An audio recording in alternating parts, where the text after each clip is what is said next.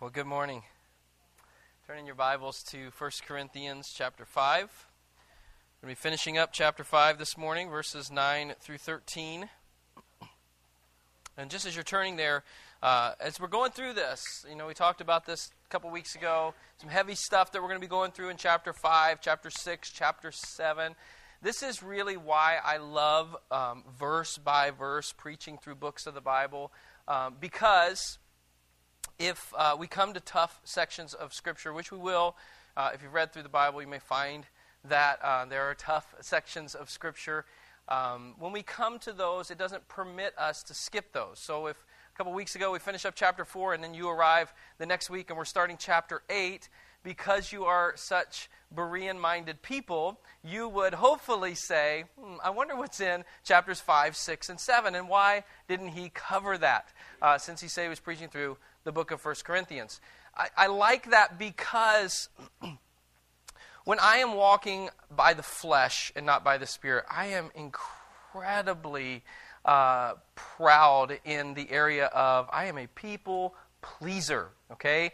And so it keeps me from being that, and it keeps my heart and my mind grounded on this is God's word, not my word, and we are going to deal with things as followers of Christ that are not easy.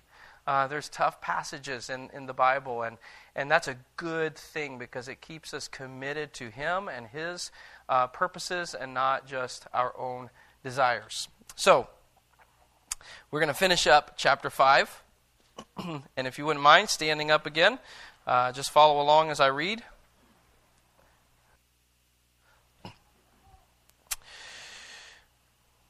1 Corinthians 5, starting with verse 9. I wrote to you in my letter not to associate with sexually immoral people, not at all meaning the sexually immoral of this world, or the greedy and swindlers or idolaters, since then you would need to go out of the world. But now I am writing to you not to associate with anyone who bears the name of brother if he is guilty of sexual immorality or greed, or is an idolater, reviler, drunkard, or swindler not even to eat with such a one. For what have I to do with judging outsiders? Is it not those inside the church whom you are to judge? God judges those outside. Purge the evil person from among you. Let's pray. Father, we thank you for your word. Your word is truth. And pray that just as Jesus prayed for us, that you would sanctify us by the truth. God, help us, I pray this morning, that you would give us your grace, that you would pour your grace into our hearts, and that that would uh, reveal itself in humility in us, God. We need humility if we are to approach a passage like this, and if we are to obey a passage like this in a way that pleases you, God. we need humility. So, Father, I pray for that. I pray that you would move and work in our hearts that you would have your way, God, that you would convict of sin, that you would bring about repentance through your word, if that is needed, God, that you would be glorified through your word in all things this morning. In Christ's name, amen. Go ahead and have a seat.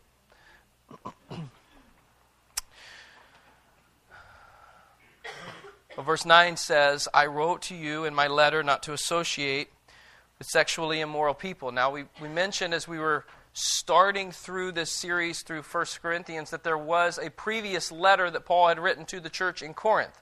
This is called 1 Corinthians, but it wasn't the first letter that was written to them, and he refers to that here. And so, uh, what we have from that letter is this phrase not to associate with sexually immoral people. Uh, now, some of you may find out, you know, there's another letter, and, and I would like, why not? Why don't we have that? And, and, and I wish we could read that, and it would help a lot if we could read that and find out what, what was he saying in that letter, and how would that help us today? And, and, and if you're thinking that the reason we don't have that letter is because God didn't think we needed to have that letter we have all that we need in the Bible. And, and in fact, I love in um, the Gospel of John, John writes this in, in John 20, verses 30 and 31. Now, Jesus did many other signs in the presence of the disciples, which are not written in this book. Let me pause there and tell you that in the next chapter, chapter 21, verse 25, he says, uh, Jesus did many other signs than, than are written in this book, so many that if every one of them were written down, it would take the entire world to store the books that it would take to fill uh, with all of the works and things that Jesus did, okay? So, thinking that, John says, Now Jesus did many other signs in the presence of the disciples, which are not written in this book, but these are written so that you may believe that Jesus is the Christ, the Son of God, and that by re- believing you may have life in his name. We don't get everything written down that Jesus did or said, but we have enough. We have enough that we would believe in his name and that we would have life in him. And the same with all of the scriptures. God has given us everything we need for life and godliness in His Word and by His Spirit. We have everything we need. And so once we've mastered this uh, and, and are obeying it completely, then we can have conversations about what if and I wish we had and all of that stuff. Okay? We have everything we need. He goes on in verse 10, he says, I wrote to you in my letter not to associate with sexually immoral people, not at all meaning the sexually immoral of this world what had happened was they wrote, or he wrote this letter to the church in Corinth, and when they received it, either they um, misunderstood it completely, or because of their arrogance, because of their desire for uh, humanistic wisdom, because of the things that he's dealt with already in chapters 1, 2, and 3, and 4, because of those things, they have, they have turned their head away from the immorality that's happening inside of the body of Christ and, and, and are even boasting about that, and, and rather are looking outside the body of Christ, at those who don't believe in Christ, at the world, and have become critical and judgmental of those outside the church. Paul says, I didn't mean that at all. I wasn't telling you to disassociate with the world. How could you do that? You, you couldn't do that. It would be impossible to do that. But that's what they had done, and, and it's just a, a, a picture of their hypocrisy. It's the same thing that Jesus was dealing with with the Pharisees where he would tell them things like, you, you, you load on these heavy burdens on those you're teaching, but you, you don't even carry the weight. You can't even carry the weight. The same way that it's a hypocrisy that's, that's visible in the church in Corinth. I think the church today is just as guilty of this. We see uh, people who, who are in the church and, and say they love the Lord, and then the response to the world is so judgmental. I mean, you'd be in a public place, right? And, and, and, and people who don't know the Lord will, will say a cuss word. You're like covering your kids' ears and like backing out of the store, right? And just like, if we get out of here, then we'll get to go to heaven. And we don't have to, like, we don't have to be around those people anymore. And so that's, that's what's happening here. They're being critical and judgmental. And the, the, the heart behind this is, is just to ask if, if you were standing in a public place and a blind person came and stepped on your toe, would you be angry with the blind person? I mean, uh, honestly, the first response to getting your toe stepped on may be offense. Like you may turn and, and be upset at first. But when you realize the person is blind, are you still angry with the person? Hopefully not. Hopefully, our heart sees the condition of the person and we realize he's just doing what his nature does. He can't see. He didn't know my toe was there. So I, instead of being angry at the person, I should have a heart for the person and, and want to help the person more than I want to hurt the person. But Paul tells us in, in 2 Corinthians 4 4, he says, Of those who are unbelievers, he says, the God of this world has blinded the eyes of the unbelievers so that they cannot see the light of the gospel of the glory of Christ. They can't see that. They're blind. He says to the Ephesians in Ephesians 2, uh, chapter 2, verse 1, he says they're dead. They're just, they're corpses. And so Paul's point is how can you look at those who are blind and expect them to see? How can you look at those who are dead and expect them to live? They can't. They're blind, they're dead people. Paul says, I wasn't at all speaking of those of the world. Because if I was speaking of them, you'd have to be completely removed from the world. You're going to encounter the world. You're going to. Please know that, okay? You're going to encounter the world. There's not Christian banks and Christian everything else. You're going to have to encounter the world.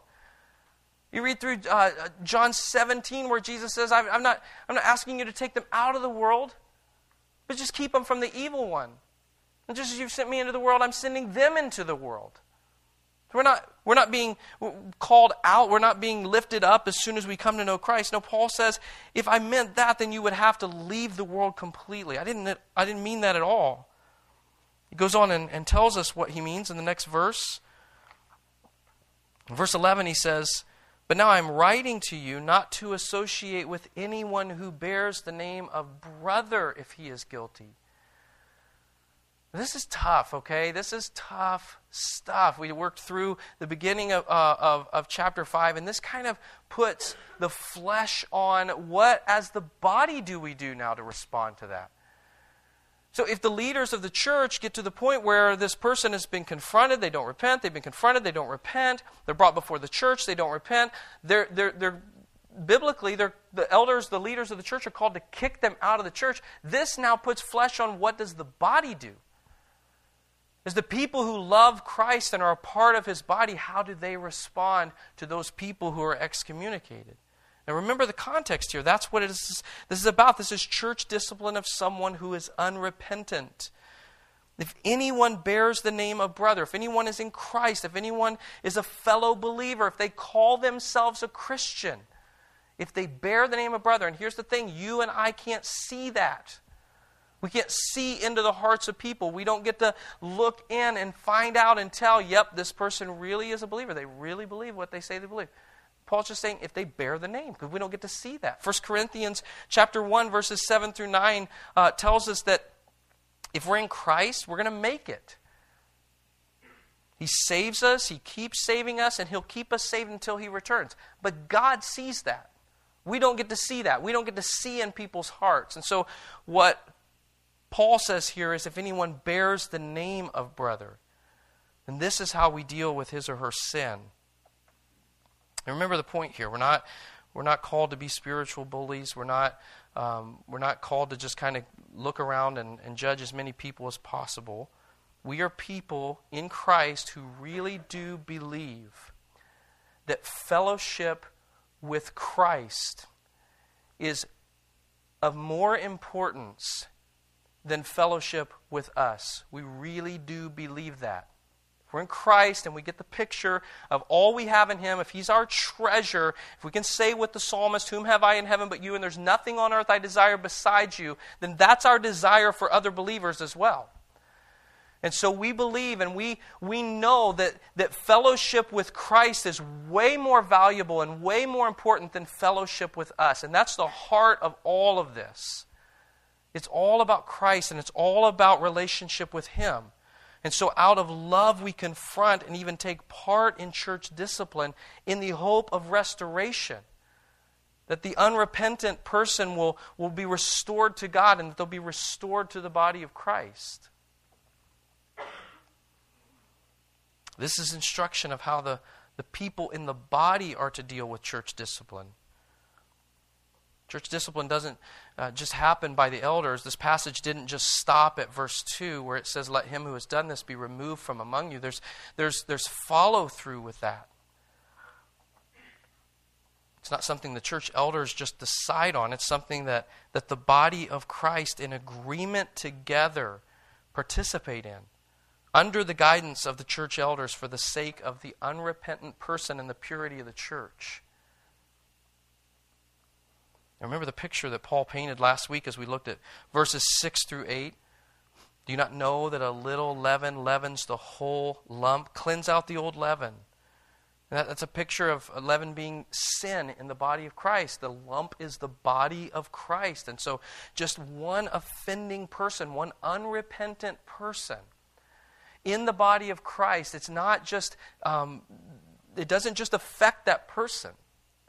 Well, Paul's making the point of in, in, that in that picture of, of, of leaven, yeast in the whole lump and how it affects the whole lump is in the same way an unrepentant person in the body of Christ will affect the entire body.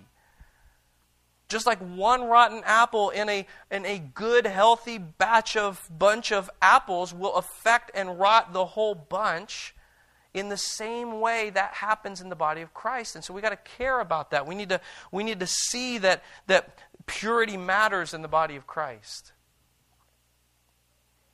And just in case, we look through the passage and, and we read, you know, the circumstance of this guy, right? Here's this circumstance in, in, in uh, the beginning of chapter 5. He tells what the guy has done. And so, just in case we don't go and, and look into this and, and, and listen to these sermons and think, you know, we can breathe a sigh of relief because we're kind of thinking through, and in our estimation, it's not very likely that anybody in this body is going to shack up with their father's wife. And so, oh, okay, preach it, brother. We can, we can agree to this because I don't think anything's going to happen like that. He makes it clear this is not just about this particular sin, this is about unrepentant sin.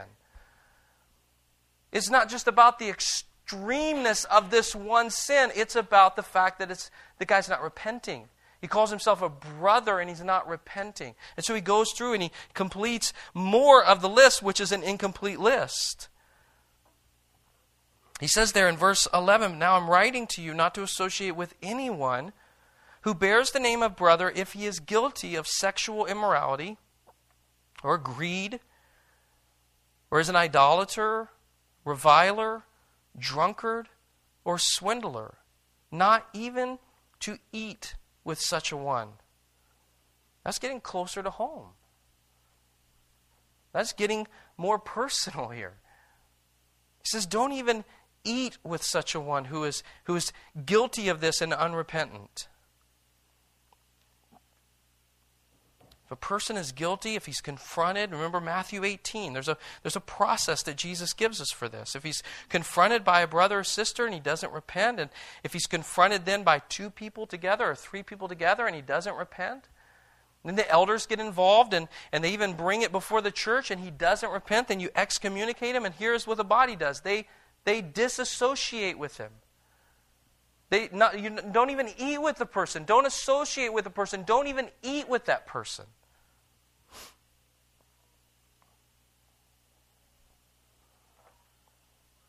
Church is saying to the unrepentant person, Don't come. We won't even fellowship with you.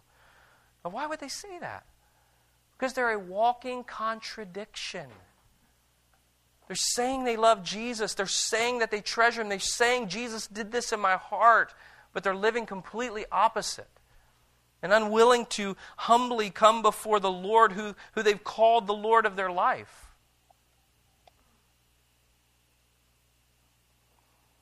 In case the question comes up in our minds, yes, Jesus matters this much. It's all about Christ. It's all about Jesus. His holiness and the display of Him to the world matters this much. So yes, there's difficult things, there's hard things that we come across, but we have to we have to reconcile our emotions and our feelings with who Christ is and who we're called to display to the world through our purity. Do we want to be a people who glorify God as his people, his church? By being holy, by living holy lives. If that is true, then we have to ask ourselves are we serious about the holiness of God and the purity of the church? That's, that's what this is calling us to here. Do we love each other enough to refuse to associate, even eat with someone who will not repent? That's not a contradiction. It's not a contradiction to say that we love someone so much that we wouldn't fellowship with them or eat with them. It's a contradiction. This is a contradiction. It's a contradiction to say, Jesus, I believe in you. I believe that you came and lived a perfect life. I believe that you conquered sin on the cross. I believe that you conquered death when you rose from the grave. I believe that trusting in you and putting my faith in you means that you have wiped my sins completely away because of your sacrifice on the cross, not because of anything I've done. I believe that in believing in you, you have credited me with perfect righteousness. You are my Lord. I deny myself, I take up my cross, and I follow you. And then to walk completely contrary to everything he has commanded. We may read through this passage and think, didn't Jesus say we're called to love each other? To love our neighbors as much as we love ourselves? I would never do this to myself. I love eating with myself. Didn't Jesus say that they will know that we are his disciples by how we love one another? Yes, he did. But love isn't about you. Love is about God and displaying God. And it's, it's not the most important thing that someone gets to eat with Tony. That's not that great. It's not that important that someone gets to fellowship with Tony. It's of infinitely more value that they have fellowship with God, that they have fellowship with Jesus Christ. And if it's more important to me that I save face so that I get to eat with that person, then I don't love them because I'm not seeking their highest joy. I'm just seeking that they get to eat with me. Not that they get to eat and fellowship with Jesus. So it's not a contradiction to say that we love some, someone so much that we wouldn't eat with them. Paul goes on in the, in the passage, he says in verse 12, For what have I to do with judging outsiders? Is it not those inside the church whom you are to judge? What have I, what have I to do with those who are outside? What do I do to judge them? But isn't it those inside the church whom you're to judge? That, that's a rhetorical question. It expects a, a yes, an affirmative. Yes, we are called to judge those inside the church. Because here's the thing just like with the Corinthians, if we don't, if we're not willing to, then we're aligning with the person who is in rebellion against God.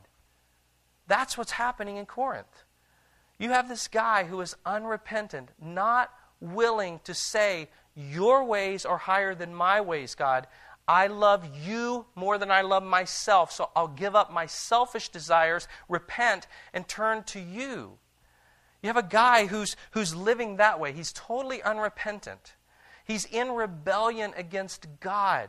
He's in rebellion against the, the whole message of the gospel. And you have a body of believers who, rather than calling him out and, and, and, and trying to draw him back into fellowship with God, they have aligned with him. They're boasting about it. They're, it's, it's like they're putting their arm around him as if they're opposed to God's ways as well. If, we, if we're not willing to confront the one who is in rebellion against God, then, then we're just in agreement with them. We're just putting our arms around them to where we too are in rebellion. And that's why Paul's addressing this whole chapter not to the guy, but to the church for their sin. Because they're unwilling to separate themselves from this person who has obviously separated themselves in walking in fellowship with God. Goes on in verse 13. God judges those outside. Purge the evil person from among you. God will judge those outside the church. It's His job. He will do it. The question is do we believe that He will do it? Do we really believe that God will judge those who are not in Christ? Do we really believe that? If we really believe that, and we see the condition of them, the nature of them, that they're dead, that they're blind, then our heart turns from judging them and being critical to them rather to loving them truly and, and leading them the best we can, pointing them to God, and in the midst of that, begging, begging that He will shine in their hearts so that they can see how good He is, so that they're not blind anymore. That's our role in that. God's role is to judge them. Our role is to glorify Him and to proclaim His excellencies to them. So that through that, as we pray for them and as we love them, as we, we, we preach the gospel to them, as we point them to Christ, that their eyes might be opened by God, that they could see how great He is and, and repent and turn to Him. But God will judge those outside, Paul says. But we are to judge those in the body. He says, Purge the evil person from among you. Before we get into explaining that. We want to remember this is, this is not something we're doing arrogantly. Matthew 7, verses 1 through 5, where Jesus is teaching through the Sermon on the Mount, and he says, Judge not, lest you be judged. And we talked about this. Same measure you judge, you will be judged. How can you approach your brother about the speck in their eye when you have this log in your eye? First, address the log in your own eye, remove the log in your eye, so that what? You can see better to, to remove the speck from your brother's eye. That takes humility.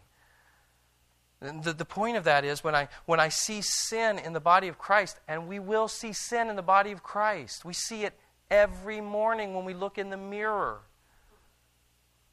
We're going to see it in others as well. But uh, when we see it in other people, our first response isn't, yes, 1 Corinthians 5. I hope we make it there. Like, it's not that at all. It's, I see sin in someone else and I immediately look inwardly, Jesus says. I immediately look in my heart. Where am I disobedient to you, Father? Where am I sinning? What is the log coming in, out of my eye that I need to address humbly, approaching you, asking you for forgiveness, and seeking um, reconciliation and fellowship with you so that I can humbly approach my brother or sister and walk with them through repentance.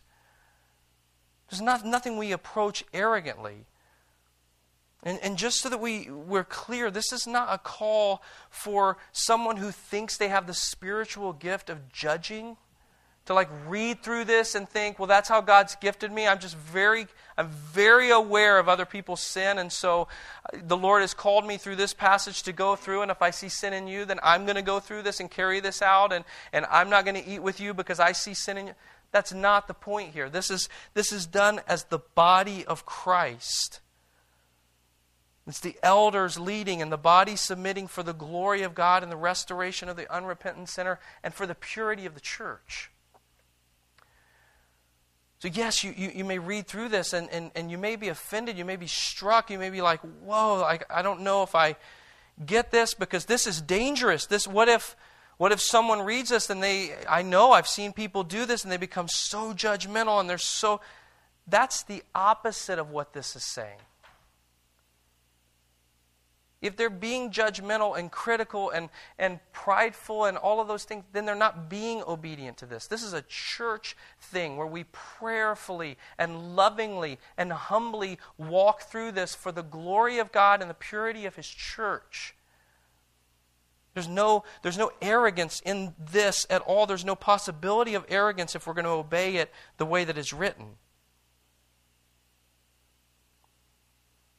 Paul says, Purge the evil person from among you. Cleanse out. This phrase is, is quoted from the Old Testament. It's Old Testament language. It's used over and over and over and over in the book of Deuteronomy. I think Paul uses it. It's a harsh phrase. I think he uses it to, to give us a sense of how serious what he's writing here is. It's not a little thing, it's not a light thing. In fact, every time it's used in the book of Deuteronomy, it has to do with killing the person who sinned. Every time. And what's the purpose of that? Why would, why would it say that, and, and why would Paul use that phrase? What was the purpose in, in Deuteronomy? If you go to Deuteronomy 19 or Deuteronomy 21, it, it clearly tells why they did this to purge the evil, to cleanse out the sin, but also so that the rest would fear God and walk in obedience. Paul's trying to give us a sense of the gravity of what's going on. That sin in the body, unrepentant sin in the body of Christ, is not a small thing, it's a major, major thing. Now, here's the question. Because you read through this passage, there's unique things in our culture that, that we have to deal with. Like, why didn't Paul address social media? In this passage, right? Do I unfriend them on Facebook? Do I just ignore them on Facebook? What do I do? It, what is the heart of it? The heart of it is the glory of God that they would be reconciled to Jesus. But the other thing that, that culturally is, is unique and, and difficult when it comes to this passage, let me ask you this, okay? In this local body, okay? Here's the body that most of you, you may be visiting this morning, but most of you have said, This is the body that I am attending, and this is the body that I'm coming together with. This is the body that together, purchased by God through the blood of Jesus Christ, set apart, holy, his possession, together I'm with this body to proclaim, as 1 Peter 2 9 says, the excellencies of him who called us out of darkness into his marvelous light. This is the body together that I'm associating with to do that. So let me ask you if in Cornerstone, this body that you're a part of, what if this happens? First of all, what if this happens to someone else in the body? And you see, we have to go through this process. And, and, and they won't repent. They won't repent. And, and, and pleading with them and praying for them, and they just won't repent. And, and it gets to the point where they're kicked out of the body. Let me ask you, as, as fellow members of the body, would you, like Paul says later on in 1 Corinthians, we're members of the body, right? Just like a toe or an arm or a, uh, a leg or, or whatever is a part of the body. We're members together of the body of Christ. Just like Paul says, would you, as the body of Christ, feel like your arm was cut off?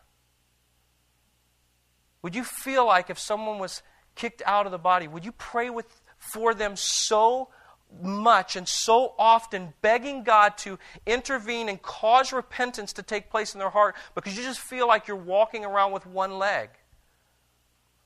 Would you feel that way? You should. We should. That's what the body of Christ should be like. What if it was you? What if you're the person? What if, what if, may it never be, okay? But what if it's you? And what if you get to the point where your heart is hardened and you just won't repent and you want what you want more than you want Jesus? And so, even as you're confronted, no, I'm not. I, there's nothing wrong with this. God wants me to be happy and you won't repent, and you won't repent, and you won't repent, and you're, you're kicked out of the body, the fellowship of the church, how would you respond? Would you feel like you had died? That's the point here. Old Testament, they literally died. The point is, you should feel like you died. But what's the problem in our culture?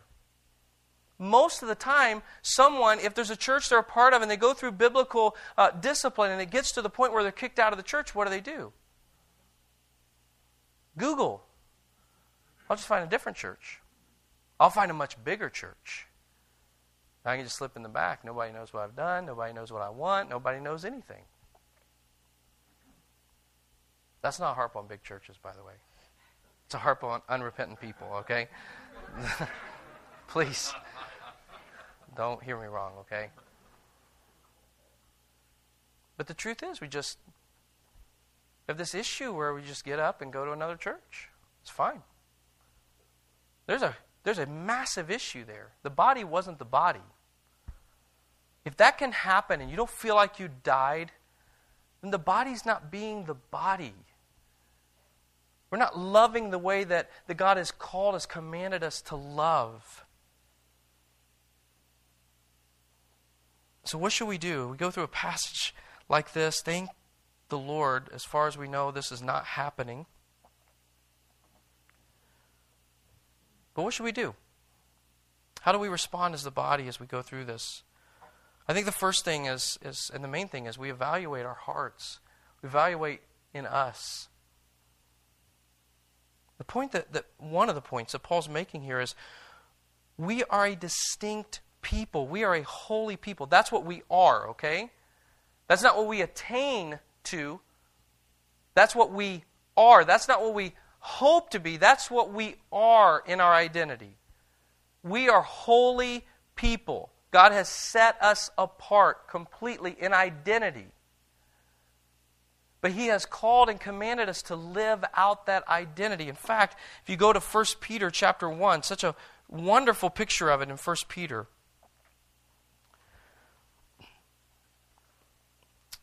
starting with verse 13 in chapter 1.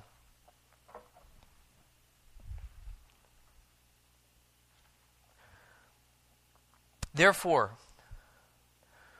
preparing your minds for action and being sober minded, set your hope fully on the grace that will be brought to you at the revelation of Jesus Christ. As obedient children, do not be conformed to the passions of your former ignorance. But as he who called you is holy, you also be holy in all your conduct, not just identity, but in your practice, be holy people, be set apart people, be distinct people. Since, verse 16, it is written, You shall be holy, for I am holy. And if you call on him as Father who judges impartially according to each one's deeds, conduct yourselves with fear throughout the time of your exile, knowing that you were ransomed from the futile ways inherited from your forefathers not with perishable things, such as silver or gold, but with the precious blood of Christ, like that of a lamb without blemish or spot. He was foreknown before the foundation of the world, but was made manifest in the last times for your sake, who, through him, are believers in God, who raised him from the dead and gave him glory, so that your faith and hope are in God. Be holy in all your conduct, be set apart, be distinct. That word distinct means recognizably different in nature from something else of a similar type. Be different, recognizably different. That's what Paul is saying here. The body of Christ is an identity, in identity, completely set apart and holy, and we are called to live that out in conduct. And so, just to go through the list that he has here, we ought to be distinct. We ought to be recognizably different in relationship to sex. Verse 11 Anyone who bears the name of brother, if he's guilty of sexual immorality. Now, we're going to talk more about that in a few weeks as we get to the end of chapter 6. But we ought to be recognizably different, distinct in relationship to greed. We don't live for manna, we don't live for money, we live for God. We ought to be distinct, recognizably different in relationship to idolatry. We worship differently. Jesus said, Love the Lord your God with all your heart, with all your soul, and with all your mind. We should be distinct in that. We should be different in that. We're not gravitating towards all of the other things, the idols that people worship. We have one God, He gets everything. We should be different in relationship to the tongue.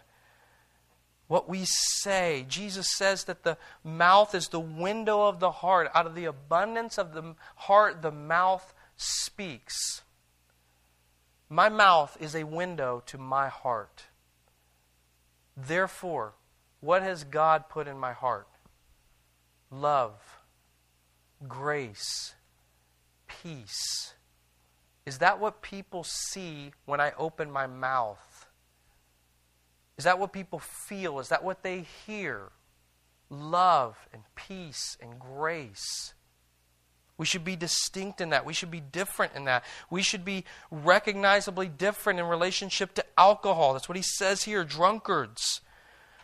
Paul says in Ephesians 5 don't be drunk with wine, but be filled with the Holy Spirit. We're not given to those things, we're given to God. We're not controlled by those other things, we're controlled by God. Recognizably different in relation to how we do business, how we treat others. Swindlers are, is on the list. Using deception, conniving that we might gain money, to deceive out of money. But here's the thing this is not a complete list. There's more, right? We could keep reading through the scriptures. There's more, and just to just to, to show us that and, and to feel that a bit, in Second Thessalonians chapter 3, Paul says something very similar. In verses 14 and 15 of Second Thessalonians 3, if anyone does not obey what we say in this letter, take note of that person and have nothing to do with him, that he may be ashamed. Do not regard him as an enemy, but warn him as a brother. That's similar to what Paul's referring to in 1 Corinthians 5, or what he's saying in 1 Corinthians 5. If anyone does not obey what we say in this letter. So, what does he say in this letter? Well, for one, he talks about laziness, idleness. So here's the point it's, it's this idea of unrepentant sin, not this idea of let's pick the biggest sin that happens in chapter 5 and sigh relief if it's not us. No, no, no. This has to do with unrepentant sin. If you're lazy, if you're idle, if you're if you're greedy, if you're uh, immoral, if you're an idolater, if you if you use your tongue for evil, if you're an alcoholic, if you if you're a swindler, if, if whatever it is, and you're unrepentant, it's time to turn. It's time to confess. It's time to realize that God is a holy, holy God who has, who has given, credited you with His righteousness and expects you to live that in conduct. And so when we sin, we turn to Him for repentance. We ask Him to help us and strengthen us and, and humbly approach Him day in and day out. You see that in the psalm so beautiful as the psalmist comes before the Lord and confessing sins and, and even the sins that he's not aware of. That's, that's humility walking before God. It's not saying we're not going to sin, it's just saying we know that His ways are better than our ways and we're living for Him and not for ourselves. A couple things before we close. I mentioned a couple weeks ago as we started through uh, this section, and especially in chapter 5, that as we go through these chapters 5, 6, and 7, and through the book, my heart is that we would come away from these messages with, with a higher view of God, His holiness, just how amazing and, and, and above our thinking He is, how worthy He is, but also that we would come away with, with more of a love for His people, for the church. let me ask you as, you as you go through this, as you see what we're called to be, we're called, we're made to be set apart. He's purchased us and set us apart, and we're called to live that out. Do you love the church? Do you love God's people? Do you, do you love the fact that they're set apart and holy, that they're called to be distinct? And do you treasure God and tremble at His holiness? So that when his church is stained by unrighteousness that you love the person him or her enough to not associate with them because you recognize that their fellowship with Jesus is more important than their fellowship with you. Do you love them that much? I want to encourage you if, if, you read through this and, and, and uh, maybe it's shocking, maybe it's offensive, I, I don't know how you come away from it. But let me encourage you with this. This chapter is just as much a love chapter as 1 Corinthians 13 is a love chapter. This is a loving thing.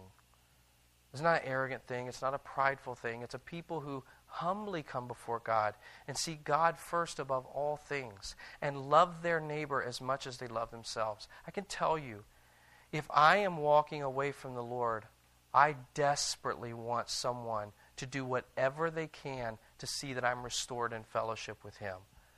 If I love myself that much, then I ought to love others that much, is what Jesus is saying. We need humility for that, just as I was praying in the beginning that God would give us His grace and it would result in humility. We need humility for that.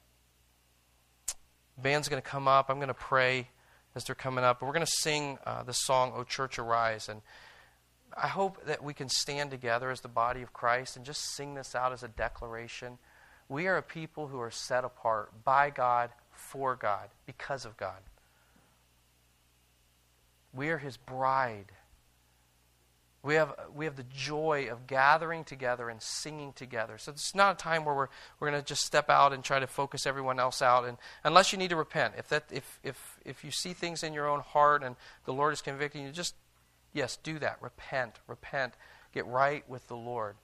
But as the body of Christ, that we would just declare this together, singing out for Him and to Him, encouraging and challenging each other as we sing towards this end, that we would live lives that reflect His holiness and the holiness of His church. Let's do that together. Let me pray. Father, thank you for your grace. Thank you for your love. Lord, it is um, humbling to even go through this passage, God. And as a person who struggles with pride, I know, I know that I would, I do, I do struggle through these things. It's hard to not want to please myself in circumstances like this. It's hard to, to not think through excuses. But God, you've called us to obedience. Jesus, you said, if we love you, we will keep your commandments.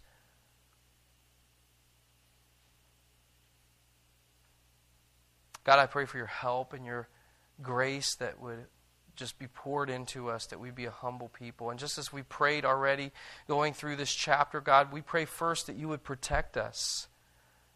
That you would guard our hearts, Lord, that we would, we would not see this take place, that we wouldn't, we wouldn't see people who are unrepentant believers who have confessed you and continue to be unrepentant, that we wouldn't see that, that we would be a people, your people, who love you so much and our affections are set so much on you, God, that we just want to please you. And then even when we turn away, as we continue to, to struggle with, with our flesh and, and with sin, Lord, that when we're confronted on that, that we would, we would see our wrong and we would see how you are right and we would see the truth of the gospel, Lord, and we would repent.